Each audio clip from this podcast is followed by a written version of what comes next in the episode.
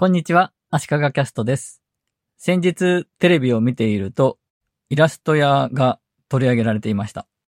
9年間毎日更新していたのを1月いっぱいで一時休止して、今後は不定期更新となるそうですね。毎日の更新がストップということをきっかけにニュースとしてテレビに取り上げられるというのはなかなか興味深いと思いました。というのも、テレビは散々イラスト屋にお世話になってるはずですよね。ワイドショー的な番組で出てくるフリップだったり、最近はもうフリップというよりも映像として出てくるものが多いですが、そういうもので使われてるイラスト、ほとんどがイラスト屋と言ってもいいくらいですよね。で、そのテレビがよく見かけるこのイラスト、イラスト屋のイラストなんですがと、初めてネタばらしをしたような印象も受けて面白いなと思いました。そうやってテレビで取り上げられることで、イラスト屋を初めて知ったという人もまだまだ多いはずですよね。私はイラスト屋のイラストを素材としては使ったりしませんが、イラスト屋ウォッチャーと言えると思います。昔は娘と街に出かけては、これイラスト屋使われてるよねと、お互い見つけると報告し合ってました。イラスト屋のイラストに関しては、誰もが描けるような絵だという人もいますけど、とてもクオリティは高いと思っています。素材として使いやすい、ちょうどいい感じの密度であったり、色使いであったり、タッチであったりというのも絶妙なんですが、なんといっても、キーワードと結びついたイラストとしてよくできてるなぁと感心することが多いです。例えば節分とか運動会とか、そういうキーワードに合わせた素材を探してる人が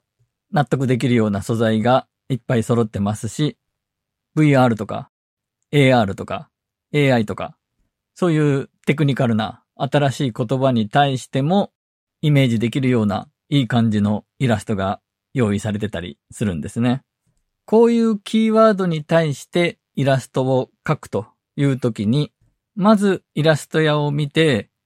こういうアプローチがあるのかと思って参考にして描いてるという人も多いんじゃないかと思います。逆に引っ張られないように、パクリにならないように見ないという人もいるでしょうね。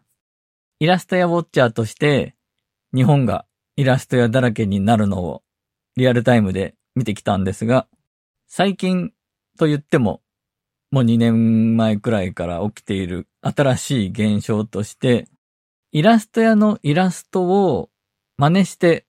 模写して描いてるイラストというのが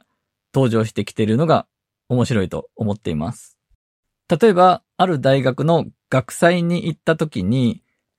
学祭で使われる手書きの看板、それに書いてあるイラストがイラスト屋のイラストを模写したものだったというのを見たんですね。手書きなのでイラスト屋のイラストをプリントアウトするとか、そういう使い方はできない。でも、一から絵を描くのは大変。なら、イラスト屋のイラストでイメージに合うものを見つけて、それを真似すればいいじゃないかと。古本屋さんの張り紙でも、イラスト屋のイラストを真似して描いたイラストが手書きで書いてあるのを見たこともあります。イラスト屋のイラストは基本無料でクレジットを入れたりリンクを貼ったりする必要もないところが気軽に使えてこれだけ流行った理由の一つでもあります。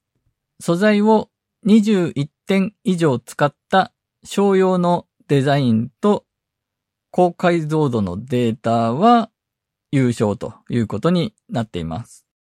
今、海外のイラスト素材でも商用でも OK。ビジネス用途に使っても無料で OK。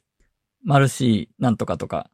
作者とか作ったところの名前を入れる必要もないものも増えています。イラスト屋はサイトに貼ってある広告が主な収入源だと思うんですが、海外の場合は、